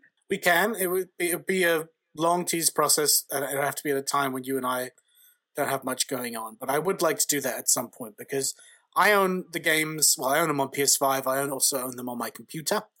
So I can play them any which way we like. Yeah, I mean, we don't have to play loads of it. You know what I mean? Like, we'll do one of the challenge modes, and then we could do like a level that you really enjoyed, and like not even show the whole level. But I think it would be great to, you know, do like game one and do like a couple bits for that. And it would, you know, I could edit it down into like a 20 minute video and put it on our YouTube. I think there'd be some cool content and a way for Mhm. us to like, yeah, exactly as, as Scotty said, like, it, it links to BTAS in some way, and I think there'd be. I miss those games to be honest, so I'd love to go back and play I- them with you. I play challenge mode from time to time still. I'm, around Halloween as well, I usually like to play it because the vibes of those games have always been quite Halloweeny to me. Okay, cool. Well, the other thing I was thinking of is if we don't manage to figure out how to do it on YouTube, because I think sometimes copyright might be a bitch and it might strike it on that. Yeah, Twitch or something like that. We can do Twitch, or we can set up a Patreon, and these could be additional things that we can have. We could have like video game let's plays and stuff like that on a Patreon, um, and that could be part of that service because I am working on a Patreon for this podcast for extra stuff. That would be a good place for that. Um, we could play the Batman and uh, Rob Batman Adventures, I think it's called, or the Adventures of Batman and Robin on Sega CD, which I have as well. Yeah, Because I've never been able to beat the first fucking mission of that when you're in the Batmobile. I can't beat it. So you can watch me struggle to fucking beat that mission. yeah, and there's that Batman Vengeance game, there's the Batman Rise of Sinzu or Tinzu, Rise of Sindao. yeah, whatever it may be. Um, yeah, I think some video game let's plays on Patreon might be pretty cool. Batman Returns on Super Nintendo is a dope game that I would love to beat. Ooh, yeah. Okay. Well, we'll we'll think about that. Thank you, Scotty, for the suggestions. We will come back to you and let you know once we figure it out. And then finally, we got listener Rhett Molberg who wrote in and asked, "What is your favorite Batman show besides Batman the Animated Series?" Mine is Brave and the Bold. He said. Um, Mine is Batman sixty six. Outside of Yeah. I love that show. ah, I, uh, I guess mine's Batman 66. We haven't really seen. I mean, we did watch quite a bit of, especially when I moved back to the UK and we were living together. We did watch a lot of the Batman. The Batman. We watched quite a bit of that show, and there was some there was some pretty good episodes in that. Yeah, but it's not Um, as good as Batman 66. My favorite show outside of Batman the Animated Series is The Adventures of Batman and Robin. Moving on. that was good. That was sneaky. I like how you did that. So thank you everybody for writing in. And if you enjoy this podcast, please be sure to leave us a five star review on whatever you're listening to us on right now, as it helps us back grapple up the charts and attract both new listeners and guests. And if you leave a review, we might read it out on the pod at the end of each episode. It really does help us out a lot, guys. Go on your app right now, leave us a five star review, and leave us a written review if you can. And please subscribe or follow us on your preferred podcast platform of choice if you haven't yet already. Also, you can follow us on social media at Batman TAS Pod on Instagram, TikTok, Facebook, YouTube, everywhere but the app formerly known as Twitter, which is at Batman TAS Pod 1, and that is because why? Because we are the number one Batman the Animated Series podcast. You're goddamn right. And in the description of this episode, you'll find a tip jar where you can gift us any amount of money you can afford to give if you so wish. As we aren't billionaire playboy philanthropists, any amount you can afford to give us is not necessary but always greatly appreciated. And finally, you can follow me everywhere at Chef Alex Robson. And you can follow Will on his socials to stay up to date what he's working on now and get a glimpse into the workday of a comic book artist and writer. Will, where can our listeners find you? Anywhere on the internet at Robson Ink, and that's at Robson INK, or you can head to my website, speechcomics.com, where you can keep up on my self funded comic book outbreaks. That's right. All right, so our last category of the day, which is what you putting in your holes, buddy. What do you take and cram into your holes to make yourself feel better? Uh, buttery biscuits. I Um, meant I meant more as content that you're consuming. Well, my wife got these biscuits that we used to have in America. that's not that's not content. It's content for me. Anyway, no, right, never mind about the biscuits. Um, uh, I'm still rewatching Curb Enthusiasm. I just watched a hilarious episode today that is so freaking cringy, and I loved it so much. It's after Larry's wife separates from him, and he starts dating a doctor, and he can't like read her writing. Oh, she writes him like a love note, and there's a, tons of misinterpretation in the episode. Jeff ends up getting his head shaved off, his hair shaved off Oh yeah, that's right. and he starts seeing like people being like not nice to bald people. It's just such a good episode, and I just love that show so much. So, been watching that. Uh, been watching old horror movies and and trying to find ones I like. I do not like anything to do with the House of Usher. I just watched the Vincent Price movie. It sucked. I tried to watch the Mike Flanagan Fall, Fall of the House of Usher. It is not good. It's depressing that it's not good because Mike Flanagan is one of the best freaking horror creators out there. Gerald's Game is one of my favorite horror movies. Haunting a Hill House is the reason why I got deeply into horror because that show scared me so much and it almost it broke me out of my mold of I used to be too scared to watch horror movies and I was so scared in that show that I was I was finally not scared you of horror movies anymore. everything else, absolutely, and now I can watch you know horror movies and, and not be scared at all, which is great. And, and he's created a bunch of other stuff that I really like as well. Doctor Sleep, which you recently watched and, and loved, that's a great movie. But I don't know. I have no, I, I didn't like the Midnight Club. And I was like, okay, but maybe it's just not for me. It's like a teen thing. Like it's for a different audience. So I let that one slide. Like whatever, you know. Sure. I'm not the yeah a 33 year old white English guy is not going to like a bunch of like teenagers in America dying of cancer, especially because our mom died of cancer as well. It's like this show is not for me. Like I, I have no interest in this. All right, going off, um, go, going off the rails. um, and it was a bit anthology as well, which I wasn't in the mood for. Uh, but Fall of House Usher, I just don't like it. I, he takes a bit too many liberties when recently when it comes to characters having monologues, mm. where every fucking character has a monologue, and it gets real tedious. And look, sometimes he does monologues and they're amazing. For instance, Midnight Mass, great show. I don't know if any of you have ever seen it. Fantastic show, really, really cool. There's a monologue in there by the police officer when he's talking about religion, and he he like talks why his religion, because uh, he's a Muslim, his book is just as important as the Bible, and he like he fucking owns these like diehard Christians, and it's a great, great monologue. In Full of House of Usher, there's a few very good monologues in it.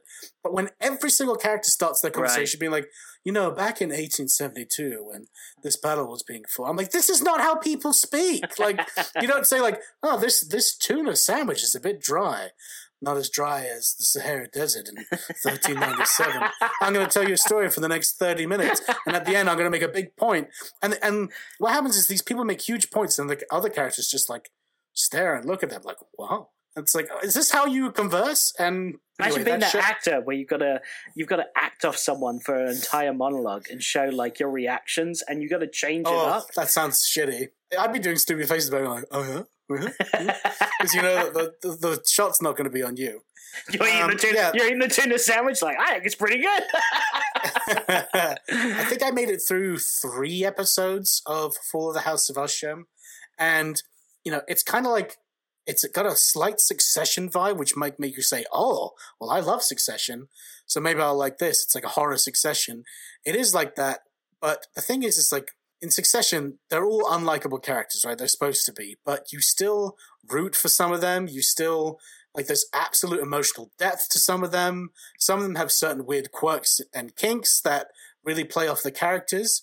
So, problem with the Full House of Usher is like take all of that away, and it's just people you don't like doing lots of sex. Every character has a weird sex thing. Like one person, she fucks her assistants. The other person likes to sit and watch her husband have a meal with a lady pretending that it's a wife while she masturbates. Like it's and it's sex crazy. And I'm like, am I a prude now or something? Like everything has to do with sex.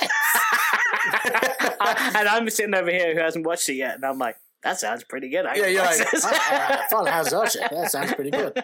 Um, I, I, but like, I don't mind a character having such a thing. I couldn't enjoy a meal if I'm sitting there and my partner's just wanking in the corner as yeah. I'm pretending to be. talking about his day. Oh, that's so weird. Oh my so, god. Don't want a yucky yum if that's what you're into, but I couldn't have a meal yeah. with that going on. You look at Succession. You know, Roman, the character, had sex stuff, weird stuff, but it's explained much later on in the show. You kind of figure it out towards the end why he's like that, and it explains his character, and it, it works. It's it's a part of the plot, but this just seemed to be like they're doing crazy sex stuff because of crazy sex stuff. You know, it's it's like Right. why why why are these characters doing it? And it's fine if one does it and there's a good reason. But when every single character's like, "I'm fucking your wife," well, I'm watching you as I masturbate and I fuck my assistants, and it's in their contract that they need to fuck me every night. It's like Oh. this is too much sex stuff. Like it's too much. When does it be a horror? then, like, again, when does but- it have time to be a horror? Oh, there is look, there is horror in it, and Flanagan does it well. The cinematography is fantastic in the show, as all of Mike Flanagan's stuff is.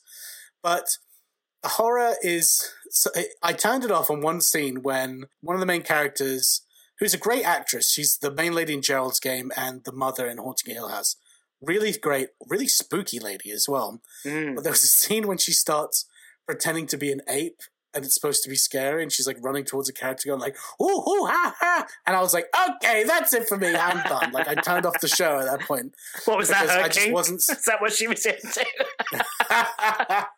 it could have been. Yeah and like there's too many layers to the show where it's like we haven't told you what's going on in the past and why this is happening and this is happening as well. Oh but did you know there's a secret sibling going on as well? And you don't even know how they got their money. I'm gonna wait till you tell your money. Did you know that their dad uh, he was a rich guy and he didn't live with them and they buried their mother and she came back? I was like this is too much information at once. Like too many characters, too much information. It makes me upset because Mike Flanagan is incredible and he and he, he can do incredible things. And like I said, Midnight Club, I was like, this is not for me, and that's fine. No, I, I'm not the type of fucking guy, which I fucking hate, when people are like, "Uh, I, I don't like it because of woke culture and all this shit. Shut the fuck up. Not everything is made for you. Sit the fuck down and shut the fuck up. I hate that fucking shit. You know what's not made for me? What's that show with the the conservatives? It's a conservative porn for them, where it's it's uh, Robin Hood on an open range. Uh, I, I have no idea. The guy who played for Kevin Costner, and he's like, Oh, it's some. Oh yeah, it's some cowboy thing. I yeah. tried to watch it. I was like, this is low key fucking softcore porn for Republican housewives in, in like the deep state. Like, it's fine. Right. Not for me. Yeah. I know that it's for someone, but I don't know. This new show just seems like maybe somewhat maybe he's got too much freedom or something like that. Because if every character has a monologue, anybody can do whatever they want, and like, Well, it know, is it's his. It's his last show with Netflix. it So is. He's, moving to Amazon now. Yeah, so I wonder if maybe the show he was like, well, fuck it, what do I got to lose? I could like do whatever I want because I'm leaving. I wonder if he just kind of went too far with monologues and like uh, all of his because he can really like be a complex writer. Like you know, he mm. does a very good job of explaining all these complexities in the plot line. But maybe he just didn't have all of the strings in the right place for this one, and it was just too much going on. Because just hearing you talk about it is fucking exhausting. I'm like seeing you just get so riled up over it as well.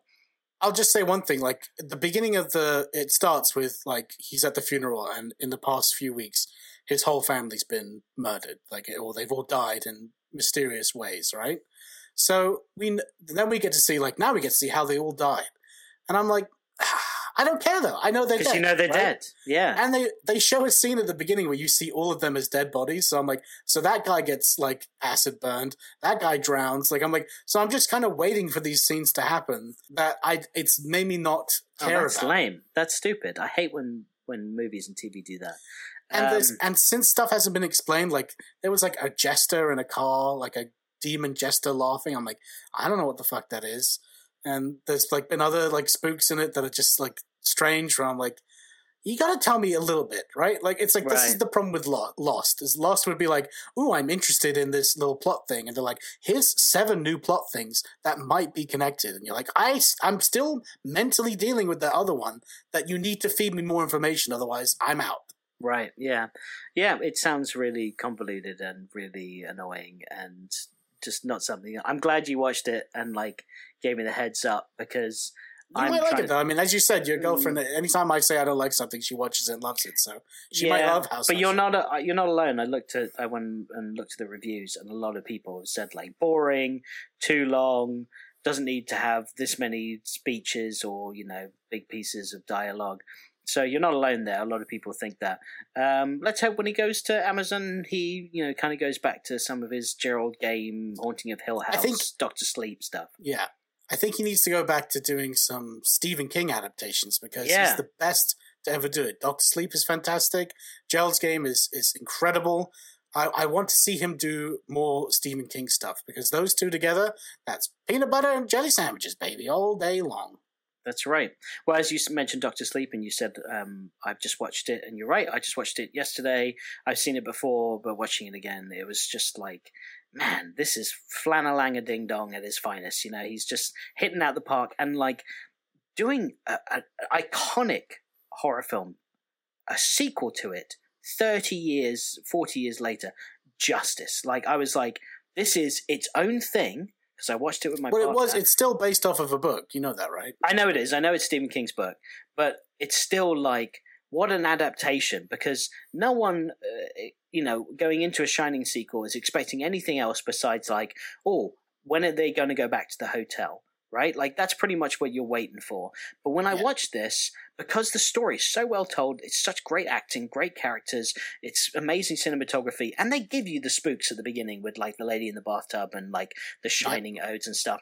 You're so swept up in the plot that by the time they do go to the hotel at some point, you're like, "Oh my god!" Like now we're now we're like stepping up even more. You're not like finally. You're like, Mm. "Holy shit!" This makes a lot of sense for them to go back here at this point in the story. Oh, And I think it's that great. Shot, that shot when you see all of the spooks from the hotel Oh, with their glowing white eyes, it's amazing. which is not in the originals. I don't know why he No. chose to make them all have glowing white eyes. Like maybe they're so hungry that they're just like, I'm a super That's ghost the, now. the point. They want the steam that they're like Yeah, yeah. sucking out of people. Yeah, when the bad guy, when she, Rebecca Ferguson was like, "You're not alone in there," when she's looking in his head, she's like, "What are in those boxes? Like, what are you hiding?" And he's Mm. like, "Everyone, and they're hungry." And they all Yeah, come out, and you're yeah, like, yeah, yeah. "Holy Ah, shit!" It's dope shit. I love it. It's a great Absolutely movie. love it. Absolutely. I also did a lot of reading on my holiday. I took recommendations from Yeah. listeners and I read One Bad Day, both Mr. Freeze and The Clayface. Uh, Mr. Freeze was very good. It was a great story, but it wasn't anything new. Like, they did tweak his, like, his relationship was basically on the rocks before Nora got sick. And also, Nora wanted to die, but Freeze wouldn't let her. Like, Ah, okay. and he wanted to keep her like basically as this suspended character because she was like she had a life that he wasn't really a part of in their relationship and he felt more and more distant so essentially this is his way of like keeping her and like Yeah, as as I've her. said before, I love the interpretation that Mister Freeze isn't just like a man who loves his wife and he's trying Yeah. to keep her alive. There's a, some real dark shit going on there, which I think just like you're like, oh, no wonder this guy became a fucking villain because he's a piece of shit. yeah You know? exactly uh the clayface one was really good the clayface one was him as an actor and he's living in la so he's far away from gotham and he tries out for this role. And when he's trying out for this role, his roommate was like, "Hey, um, I'm trying out for this role as well." And he's instantly like, like, I'm gonna fucking kill you, then, motherfucker. so, and no one knows he's Clayface, right? He's just Yeah. taken on this total new personality. And he's like, any tips on what I should do? And he tells him, like, he thinks he's sabotaging him, like, play it funny, play it like this. And the Mm. guy comes back and he's like, thank you, I got the role because of that. that hap- wait, that happens in Fr- that's an episode of Friends. There's an episode where Joey is teaching and Joey's oh, up you're right. You're right. And I one of his students is like, yeah. hey, I'm up for a role too. And he's like, you know what you need to do? And he says, you need to play it. I'm not going to say the word because it's a dated word, but basically yeah, play yeah. it as a member of the LGBTQIA plus community as a joke because he doesn't want him to get the job as a boxer. And they're like, no, they loved my interpretation of Yeah. the character and he got the role. So You're right. It is the story of Friends. I've just watched that episode because I'm on a Friends marathon right now. But um, Oh, so he killed. fun. Yeah. So he kills this guy, right? And then takes his place. And then he tries to play the role like he wanted to, not like his friend wanted to. Ah, and fun. the the director's like, "What are you doing? You're playing it totally different." So then he's like, "Well, I, I thought I'd try it this way." And the director's like, "Let me talk to you." And the director fires him. So the next thing you know, he kills the director and becomes the director and takes over the movie. And then that starts to go wrong because the movie producers are like, "What are you doing? This he- is not." he wants to be an actor. He wants to have control over. He's so obsessed with like this is how I want this character to be depicted, and this is how I see this movie. And essentially, all he's trying to do is like live in LA as a successful actor, right? But he keeps on failing. And the whole point of the story is like eventually he becomes exposed at the end and like people find out it's Clayface and he's killed like three or four people like trying to make this movie happen. And um he says this great thing to Batman because Bruce Wayne comes over uh, as part of this like movie premiere, and that's how Batman ends up being there. Uh, he says, "Everyone in this town, like at least you know I'm Clayface. Like I can turn into anyone, but everyone is lying and pretending to be someone that they're not." And I was like, "That's fucking cool. I like how That's they fun. turn Clayface and like." apply it to everybody else and it was a great story so really highly whoever i forget who then recommended it Harvey. Dent comes around the corner. He's like, "Yeah, everyone in this town is Two Face. Am I right, Bruce? Right, Bruce. Bruce, Oh, sorry, Clayface. Bruce Wayne is Batman. um, and then I also read the Haunted Knight and Long Halloween special. I haven't read those in a while. Those were both very good by Tim Sale and Jeph Loeb. Um, and then I, Got to be Tim Sale's last work on Batman, probably, right? yeah, the Long Halloween special that he did like last year or uh, a few years before he passed. But uh, that and that was set up for a sequel, and I I finished it, and I was like, man, I wish we could get more of this because I love that universe. Um, Yeah, and then the, long, the long Halloween's the first Batman comic I read, and it was like so good. I remember running up to our parents, being like, "You need to read this. This is just, it's not just a Batman story. It's good. It's crime. It's noir. Like you should read this." Of course, they didn't. no, but yeah, it's it's really good. And Dark Victory is obviously a great sequel to that book. And I'm, I've started reading a great James Bond book called With a Mind to Kill, which is all about. Um, oh, someone goes on a week long holiday and they've got time to read. Yeah, it's been really good. I'll tell you what, but I won't tell you the whole plot of this Bond book, but it's a really cool uh, plot where Bond, um, in a previous Ian Fleming book, Bond um, suffers from amnesia, and the Russians capture him, and they actually brainwash him to kill M. And he goes back and he tries to kill M, but he fails. And this book actually picks up from that story where M goes, Well, let's fake my death and send you back to the Russians, making them think that you're successful and you Mm. can fucking take them out from the inside. And I'm like, Oh, this is cool. Like, let's go. But the guy that brainwashed him has put in triggers inside his eh, all of his patients that they don't even know about. Like at one point, this Russian general is in a room and he's like like, Winter Soldier. Like Winter Soldier, exactly. And he makes a guy jump out a window with just a facial movement and like a hand gesture because that's how much he's like he controls him. And he like you know, I hope it wasn't a common one where it's like, "Oh, it's a hot day today." He like wipes his brow. The guy's like, "Ah!"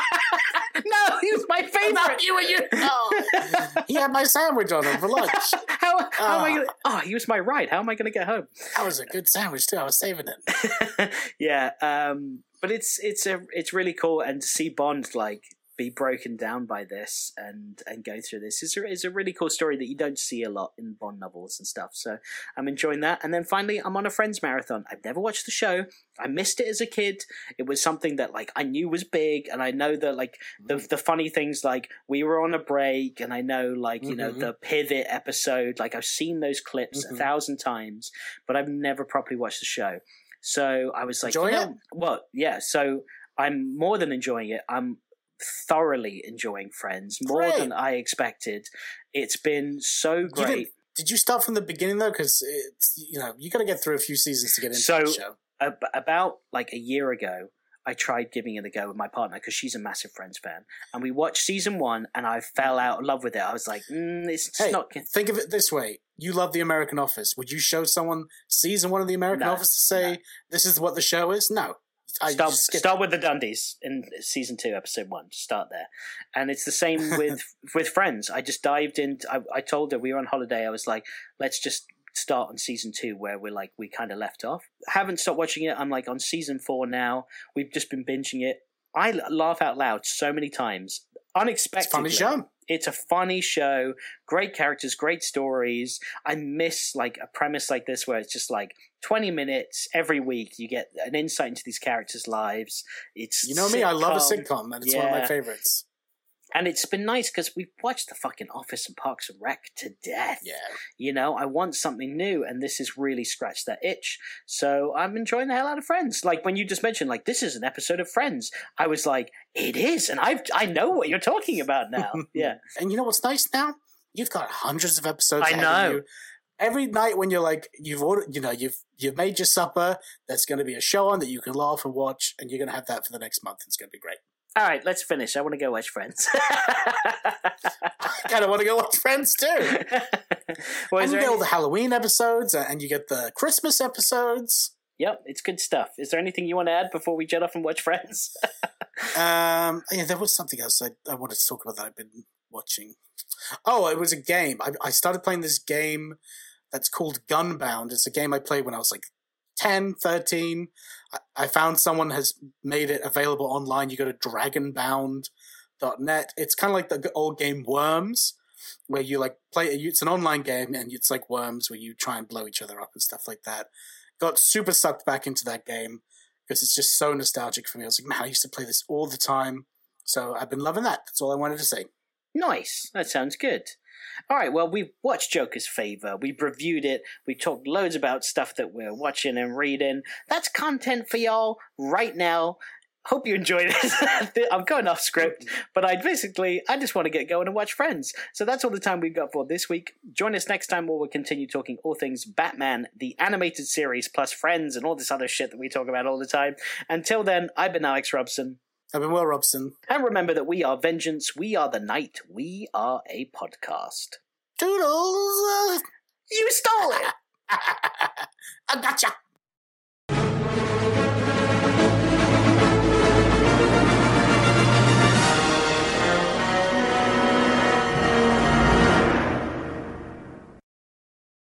Just got back from your trip. I did get back from my trip. I feel very rested and little tan. I also your got breathing is much heavier. I know. Well, I think I'm like coming down with something. At least I Me wasn't my, sick on holiday. my wife was speculating that you were going to come back the fattest you've ever been because you and I just that- went away, and I, I I got on the scale. I gained like seven pounds in three days, which I was shocked by. Uh, and then you know you were blubbing out there, and then you spent two days at home, and then you were off on your personal vacation with your partner. And you were gone for like a week, like a, you were gone for Yeah. a long time, and it's all inclusive where you can drink and eat as much as you want. I was like, let's go pick him up for the airport because I just want to see how fat they got. I like wave at you, and you're like, "That's not him. That's just Why- some really why is my- ridiculously fat guy." Why is my reflection waving at me? Well, that was the funniest. We were away Yeah. and we did that water obstacle, and I'm watching the videos back of that like obstacle course on the sea, and I'm like, "Oh, Wubs, here you come!" And then I was like, "Oh fuck, that was me." That fat guy you saw on the video was not Oh. your big fat brother, it was yourself. My stomach has just been so solid recently as well. Like it's just been bloated. Well, like I, I felt you on holiday, and you are just like, you have a layer. that sounded weird. I felt you on holiday. I like to, you know, you know, I haven't seen you. I like to give you a little feel, see what you feel like. I don't know. It sounds weird, but it's It just. does. And I'm like a just blind person. and uh, yeah, you're like my fucking French bulldog, man. You're short, stout. You're just fucking, you're just a little tank. And I, I went to playfully tickle you, and you punched the shit out of me. and you said, "Oh, it's just a light punch," but to me, it was full on punching. That was a light punch. It was kind of like a playful, like cut it out, but I guess it hurt. Childhood innocence died that day because I was like, "Tickle, tickle," and then suddenly I'm getting beaten. So I was like, "Well, that's the end of that then." never, I'll never playfully tickle my brother ever again. Well, I got I got burnt in places on holiday that I haven't been burnt in a while. Like your bald spot. No, you motherfucker. Uh, one Which, was... by the way, you told me that it sweats when you eat spicy food. oh, that's one of the funniest things I've ever heard. That's how I know when food's spicy. If my like the top of my head starts sweating when I'm like, oh, this is deep spice. That's one of the funniest things I've ever heard. I can't even laugh right now. It's so funny. But yeah, the um the places where my stomach and it's just itchy now. You know what I mean? Why? Like it's that. because it's because it burnt. Yeah, it was like a dry burn. Like it wasn't super red. It was just slightly pink. Everywhere else, like I got a pretty good tan. It evened out nicely. And then also my knees. Ooh, Which- being burnt yeah. sucks. and I'm scratching them, and every time I move them, you know, the skin stretches.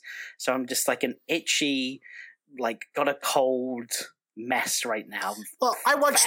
I watched you on holiday. You like you'd oh, you'd only apply sunscreen if I offered it to you, and then you jump in the pool and it all wash off, and you'd be like, "I'm protected for the day." Like you're gonna have such terrible skin cancer when you're older. Don't put that curse on me. That's terrible. It's not a curse; it's a fact of life. If you don't use sunscreen, you're going to get it. Oh, well, speaking of uh, fat, you on holiday, it was like a whole other level of. Well, you know what? I food wise, I think I did pretty all right. Like, we so I remember because we slept in the same bed. I rolled over once and I couldn't see the light from the window because usually, because usually the light from the window tells me like, hey, it's like you know I haven't looked at the time yet. Like maybe it's six oh, in the they morning. pitch black curtains anyway. But I know what you're about Well, to say. Yeah, fucking Mount Everest was in my way. Mount Doom, Mount Everest. Don't forget that you misconstrued yourself as me in a video. So, you know, it's just two mountains. One's just slightly bigger on the bed. Yes, but in my defense, when I did watch your video, I was like, oh yeah, okay, so that's Oh, that's level. that's a real fat guy. You know, and then you started to making yourself, and I knew what you were doing. You instantly started going, which is the classic fat guy song. And I, I immediately said to you, I'm not offended. I know you're doing this to make yourself feel better because you misconstrued me as a fat, you know, yourself as the fat guy. Oh, you totally busted me as well. That was exactly what I was doing. We might as well just say as well, we had a really fun time on this obstacle course in the middle of the Mediterranean Sea. It was it was fun, wasn't it? It was like a It float. was a great time. it was like Takeshi's Castle, if anybody knows what it is out there. Just these big floating objects in the middle of the sea with all these obstacles like ropes to swing from and stuff. I did fucking terrible. I cut myself. I was bleeding. I couldn't. I fell on the first obstacle, and I and I was struggling to get out of the hole that I fell in.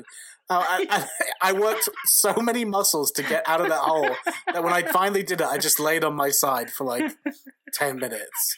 You still remember turning around, you're laying there, you're like, this is me now, this is where I Yeah. live. Like this, I'm not gonna move for the rest of the day. Fucking exhausted. You sang the Indiana Jones song to run over this obstacle course thing, which you successfully did. And you, so you started da da da da da da, and the moment you cleared it, the the volume of your voice elevated in excitement, of, da, da, da, da, da, da, and then you started with full confidence into the next part of the obstacle course, which you failed immediately. And at, when you, the moment you knew you were going to fail, was da da da no, and then you fell in and my dad, our dad, started cracking up, and I turned to look at him to laugh, and then in a second he disappeared because he laughed standing in between the platforms where there's only a, a piece of material covering the the platform connectors, and he stood right on it, and he just disappeared. So it's one of the funniest memories I'll have for the rest of my life is watching you singing the Indiana Jones song and falling into the water, being so excited because you made the first obstacle course turning to laugh at my dad, and then he's cracking up, and then suddenly he falls in the water as well. But I will put it into perspective that I was already in the water from falling in already. So yeah, but at the same time, neither of us would have fallen through that crack. For two big guys, we have No, the it's- tiniest beanpole of a father ever. He's I like know. a fucking twig. I said so. What's it like having two big fat sons when you weigh um, like sixty pounds? He probably like it's great. Makes me feel better every day when I look at you two. He must weigh like seventy pounds. A buck thirty? No, like a buck thirty. I think. No way, no way. You were like uh, a buck thirty at one point, weren't you? Yeah, my like skinniest. Yeah, but uh, he, he and you still have He's got no muscle. Yeah, he's got no muscle. Uh, the dude weighs below hundred pounds, I think. He thin. we fat. You ready to do a podcast? Yeah. oh, now I'm down. Speaking of Hey, fat you know characters, Well, We're not as fat as Charlie Collins. I, I don't know, mate. I was looking at Charlie Collins. I'm like, that's wig in five years That's you now. with the comb. no, with the comb over of the head. oh, God damn it.